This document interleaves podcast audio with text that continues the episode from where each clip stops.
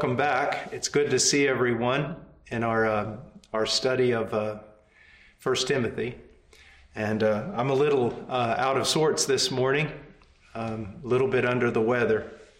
Um, one day it is uh, um, 60 degrees, and the next day it's 20 degrees. So go, jumping back and forth, and it's made quite a few people uh, sick. I think.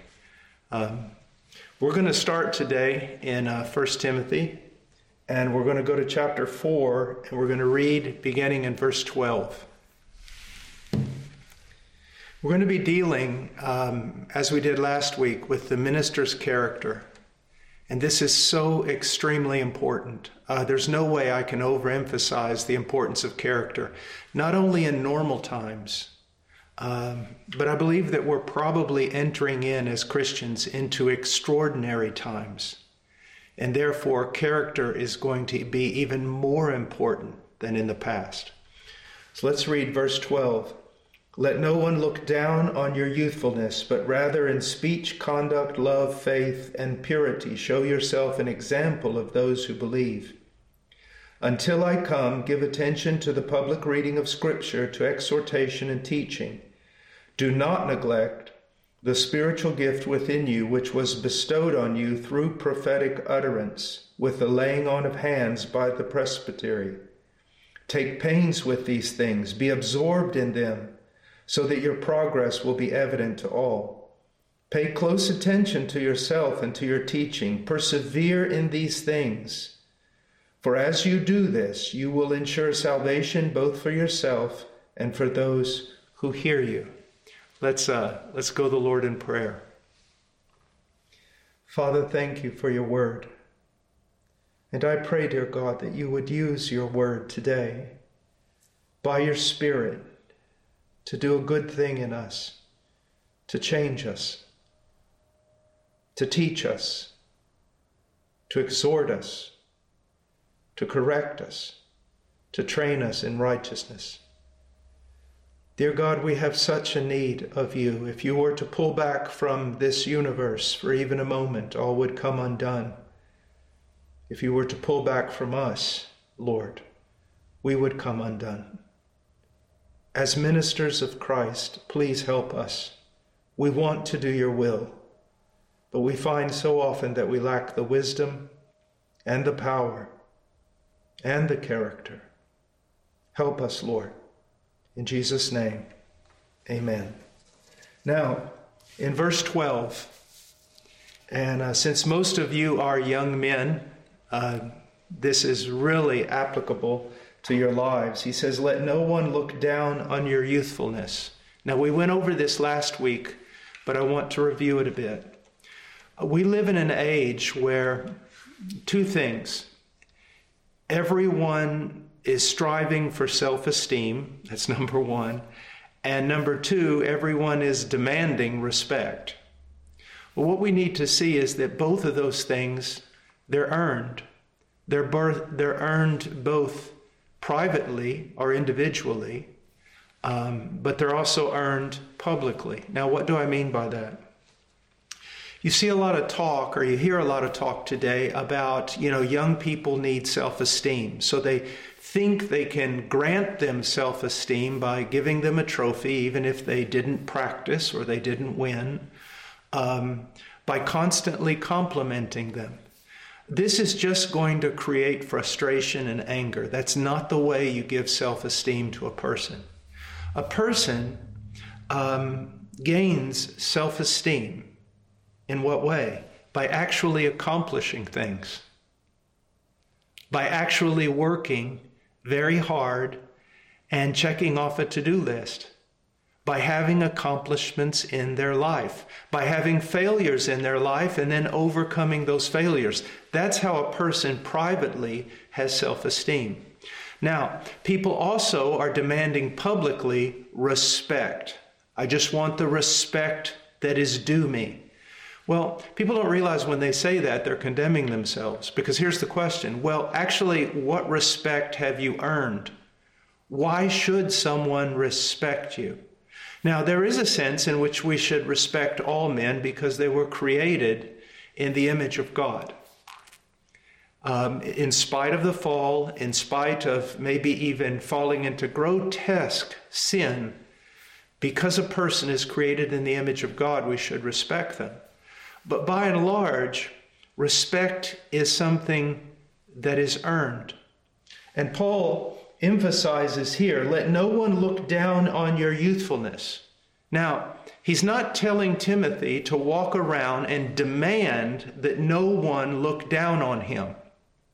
That's kind of the language, contemporary language, the language of today. What he's saying is, Timothy, even though you're young, earn their respect. Uh, let me give you an example. So, years and years ago, I mean, many, many years ago, probably 20 years ago, um, we had uh, started working a bit in Romania and we were just testing the waters. You know, is it um, God's will that we work here? Will there, will there be the proper accountability? And um, after about a year or so of working there, um, we didn't have the qualified man to supervise the work. And so I went to the president of the Baptist Union, a, a godly, godly man, um, Brother Talos. And I said, Brother Talos, I don't think we're going to be able to continue working because we don't have the accountability. We don't have the leader that we need. And uh, he said, Oh, Paul, there's such need in Romania. Please, please continue working. We'll figure something out. And then he said, I have a man who I think can do the job. And um, in Romanian culture, at least back then, um, you, you wouldn't find older men following or giving great respect to younger men. That simply wasn't the way things were done, as in many cultures around the world. And so when he told me he had a man, I expected a gray haired man with a great deal of experience. And um, so I said, okay. And he said, just stay in my office and I'll call him in. And so he called in this young man who was about, um, I don't know, 19 years old. And I, I thought to myself, is, is this a joke? You know, it was Sorin Prodan. Some of you may know him. And uh, I talked to him. He seemed like a rather godly, unusually godly young man. But when he left, I said, Brother Talush, he's 19. Uh, we're working with men in different parts of the country who are experienced pastors. I, I, I do not think this will work. And Brother Talush said, Trust me. And Brother Talush was a very, very godly man, a very wise man. He's gone home to be with the Lord. He remained faithful through the persecution of communism. And he said, Trust me, this young man can do it. And over the next two or three years, that young man earned my respect. He earned it by his character, you see, by his hard work, by his virtue, by his love for Scripture. He earned it. And what was quite amazing is that he earned a place at the table with even ministers who were uh, three times his age. And, and that's what's going on here. He's saying, earn it. Earn it. In what way? Not just by your knowledge, but by your conduct. By your conduct. And, and let me say this uh, knowledge is good, knowledge is necessary, knowledge is foundational if you're going to have Christian conduct. But, but there are two kinds of knowledge. And both of them have their place, but if you put one before the other, you're in trouble. Well, we could even say three types of knowledge. Um, the first is biblical knowledge. The second is the knowledge of godly things, maybe even knowledge of Scripture through other books. And thirdly, it's knowledge with regard to a relationship experiencing. Now, when I say experiencing, I'm not saying necessarily visions or dreams or miracles. I'm just talking about you, relationally, you've walked with the Lord, you know Him. And I'm afraid um, that the young men today are not any worse than my generation, but they have greater opportunity to be worse. Uh, we didn't have the internet, and we didn't have a lot of the wonderful books that are being published. It was very difficult back in my day to find a, a Puritan work or a Reformed work. I praise God for Banner of Truth and, and Reformation Heritage books and all these different groups. Um, but we had a Bible. And I, I want you to read good books. I want you to do that. But never at the expense of reading the book, of reading the scriptures. You know, John Owen said many good things about John Bunyan. Bunyan was a tinker. He fixed pots and pans, but they said if you cut him, he would bleed the scriptures. And so here, he's, he's talking about character, but character must be built on knowledge of God and the knowledge of God's will. And although good books can help you, what you really need more than anything is to live your life in the scriptures. I would plead with you as young men Set aside time every day for just the reading of the scriptures. Not just your sermon preparation, but reading the scriptures. Reading the whole of it from Genesis to Revelation, so that when you preach out of Romans or Zechariah, you have a large context to draw from in order to understand that text. I would plead with you to do that. So now he, he says, Let no one look down on your youthfulness, but in speech, conduct, love, faith, and purity, show yourself an example of those who believe. Now, we went through speech last time, and so I don't want to do that again, but I, I do want you to realize the importance of speech. A person can't look into your heart and they can't look into your mind, and they won't follow you around 24 hours a day to see your action. And much of what a person thinks about you uh, will come through your speech. Sometimes I wonder if I were to do a thematic study and I had to make a choice between speech and heart, which one would I do? Well, it seems obvious that I would want to study the heart but Jesus also said that out of the heart comes the speech, and the speech is an indicator of what's in the heart.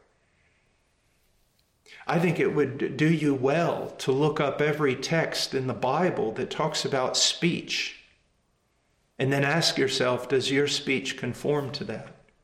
You know, brothers, I uh, let me tell you something. If I could go back, see, I, I can say that because I'm older. Uh, if I could go back, I would do things differently. I, I would do things in a much more um, simple fashion.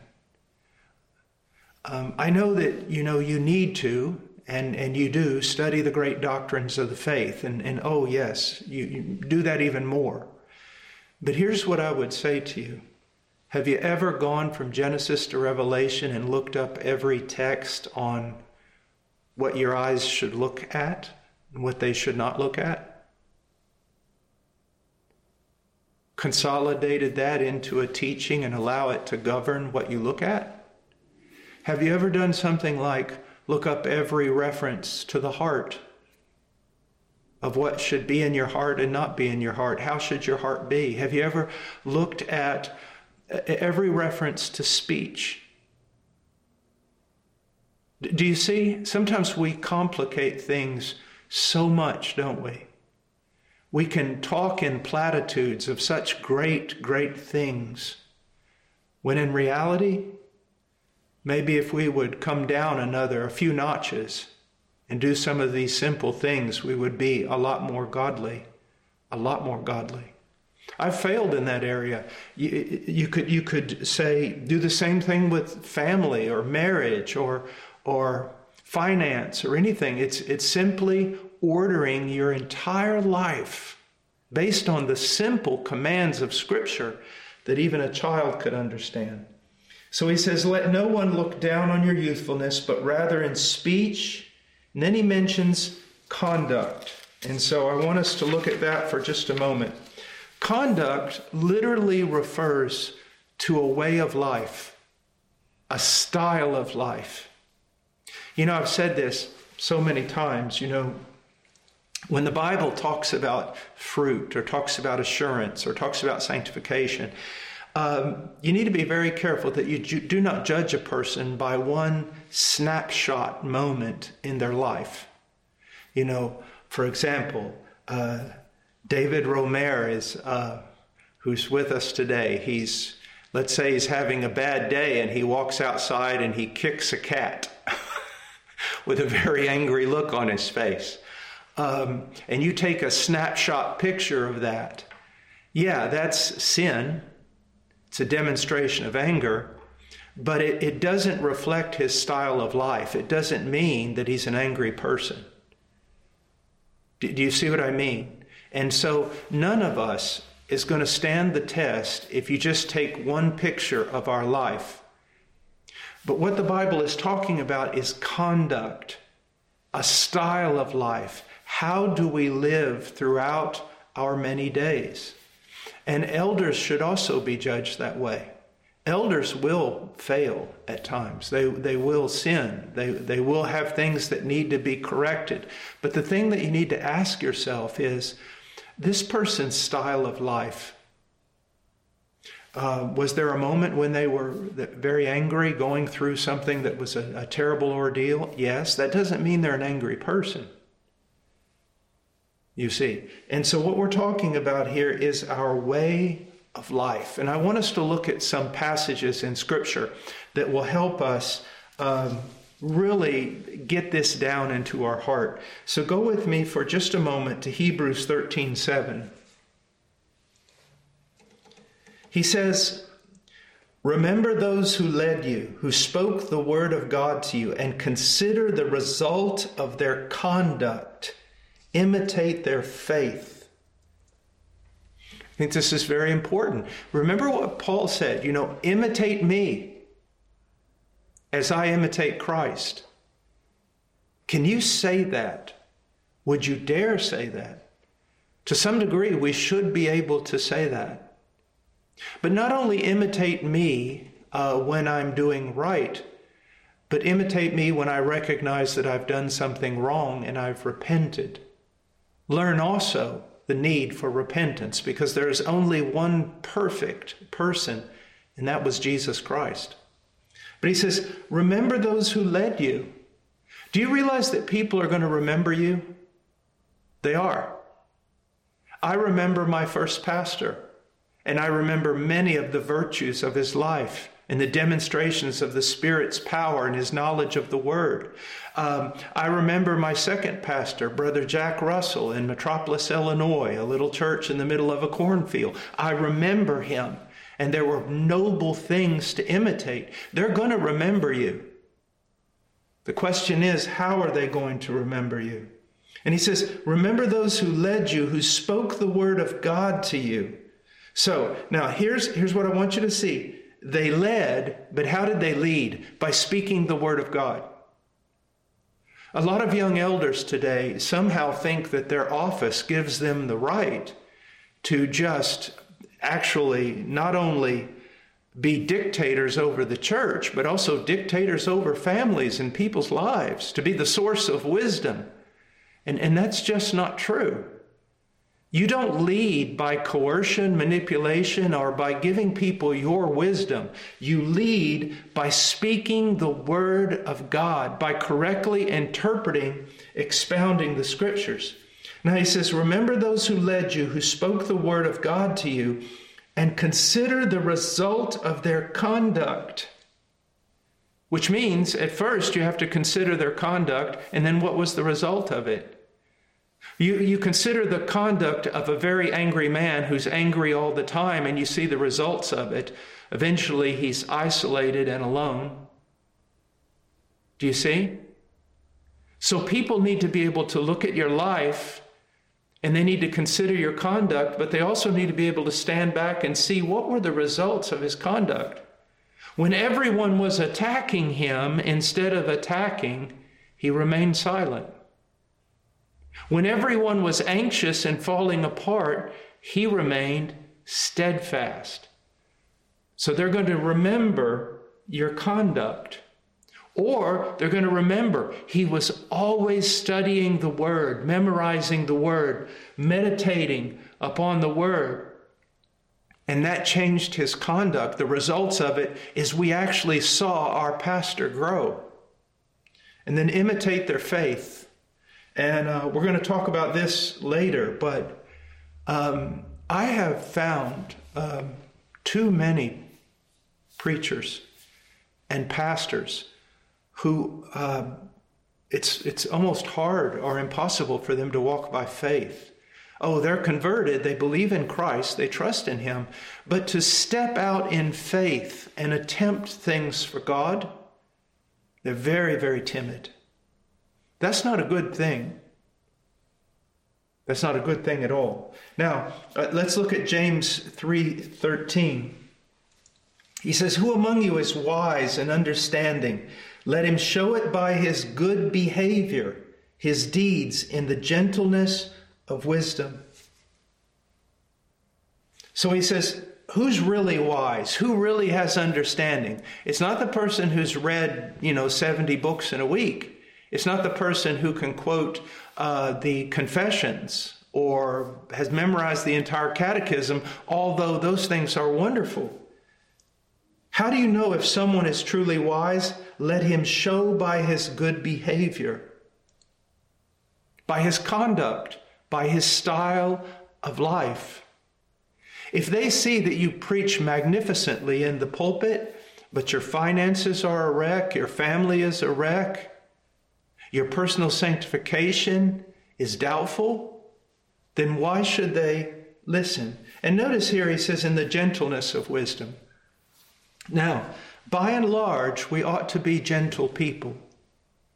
But let's not become effeminate in our, in our um, interpretation of this passage. Um, Jesus was the most gentle man of all, and he made a, uh, he made a whip and he drove people out of the temple. And so, yes, great wisdom is required, and overall, we ought to have, show the gentleness of wisdom, but at times, you're going to have to stand steadfast. And at times, you're going to have to be angry and sin not. This is extremely important, and I think we've lost this today. Yes, it's true. You can become an angry person and you don't want that.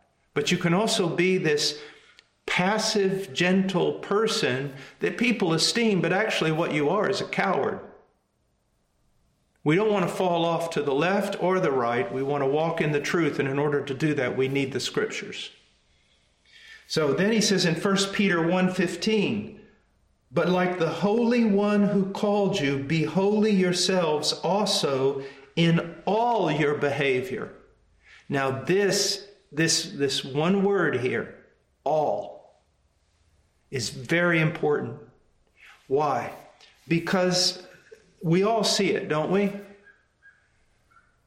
It's like we're burned on one side, we're like a pancake. we're burned on one side and we're raw on the other. We may be flaming hot on one side, a great evangelist, but you're arrogant. A great preacher, but you're selfish. So, what we need to see is that we need to be well rounded and we need to work on every area of our life. And again, it is helpful to go and, and list out what are the areas of your life and what, how does Scripture speak with regard to those areas? So he says, But like the Holy One who called you, how is, how is God? God is, um, he has a, a, a multitude of attributes wrath, love, mercy, righteousness. And the amazing thing is that all of them are in perfect balance. And that's the goal for us to be perfect as your heavenly Father is perfect, right? Now you say, well, we'll never attain to that. That's not the point. The point is to keep going forward and keep going forward. Now, let's go on. In 1 Peter 2:12, keep your behavior excellent among the Gentiles, so that in the thing in which they slander you as evildoers, they may, because of your good deeds, as they observe them, glorify God in the day of visitation. Now, I think that this passage is becoming more and more important as the darkness seems to grow in the sense of um, the hostility toward Christianity. I mean, the hostility is, is, is growing seemingly exponentially. You can be anything and be accepted except a Christian. You can do anything, say anything. The greatest vulgarities, and people will applaud you. But if you claim the name of Christ and you make a stand for righteousness, even in things that would seem common sense to everyone, you'll be maligned, jeered, lampooned. So if if some uh, cross-dressing transvestite dressed like a demon goes in and wants to read a book in a children's library, everyone applauds. And if someone wants to read Pilgrim's Progress in the same library, well, they're not allowed. And so we are entering into a time of great hostility. And what does he say? How do, how do you fight back on that? He says, Keep your behavior excellent among the Gentiles, among the unbelievers. Keep it excellent, so that in the thing in which they slander you as evildoers. How were they evildoers? Because they were Christians. Because they stood against the vulgarities of their culture. And they were slandered. They were slandered. They may, because of your good deeds, as they observe them, glorify God in the day of visitation. And the idea is that they may slander you, but if they do carefully observe your deeds, they will have to respect you. They will have to recognize that somehow God is among you. Like Jesus said, that they, they see your good works and glorify your Father. And, and, and gentlemen, look, uh, you're going to have to carry, like, if the cross is one mile, you're going to have to carry it two. You're going to have to go beyond in this culture today. You have to be robust, not only in your faith, but robust in your holiness, because they're going to pick everything apart. They truly are. Now, in in 1 Peter 3:16 and keep a good conscience so that that in the thing in which you are slandered those who revile your good behavior in Christ will be put to shame. First of all, keep a good conscience. But here's what I want you to see your conscience can become dull. It's like a frog that if you put it in boiling water, it'll jump out. But if you put it in room temperature water and gradually increase the heat, it will become accustomed to it. In the same way, you and I, if we give in little by little by little by little to things that are contrary to the will of God, if we accept them, watch them, listen to them, eventually they'll no longer strike our conscience. Our conscience will become dull. That's one of the reasons for the need of preaching, to awaken the conscience of people. We need to be very, very, keep a good conscience. How do you do that? Not just by doing the will of God, but by guarding yourself, knowing that your conscience can go to sleep. And keep a good conscience so that in the thing in which you are slandered, those who revile your good behavior in Christ will be put to shame. They'll be put to shame. Let's one more text before we close on this part. in 2 Peter 3:11. And I know that we, we touched on this in our last session, but I, I just felt it was so important to go through it again. He says, Since all these things are to be destroyed in this way, what sort of people ought you to be in holy conduct and godliness? Godliness is Godwardness. It's this idea of looking unto God, being all about God, seeking to imitate God, which means that our conduct will be holy. You see, we're not just following here principles, men. And if you look at it that way, you're going to be in trouble. We're not just following principles, we're following a person. We're following a person who has been described to us in the scriptures. I, I always tell my children, just always, this is not about ethics primarily, morality primarily. It is about a person. And it's that person in whom we believe, and it's that person whom we follow. Now I'm going to close now in prayer and then take about a five minute break, and then we will uh, we'll go back and pick this up into being an example of love. Let's pray. Father, thank you for your word. And I pray that you will use it, Lord, in all our lives. This word that was spoken today to change us, to transform us, to make us more like Christ, and to be able to stand against this dark and twisted generation. In Jesus' name, amen.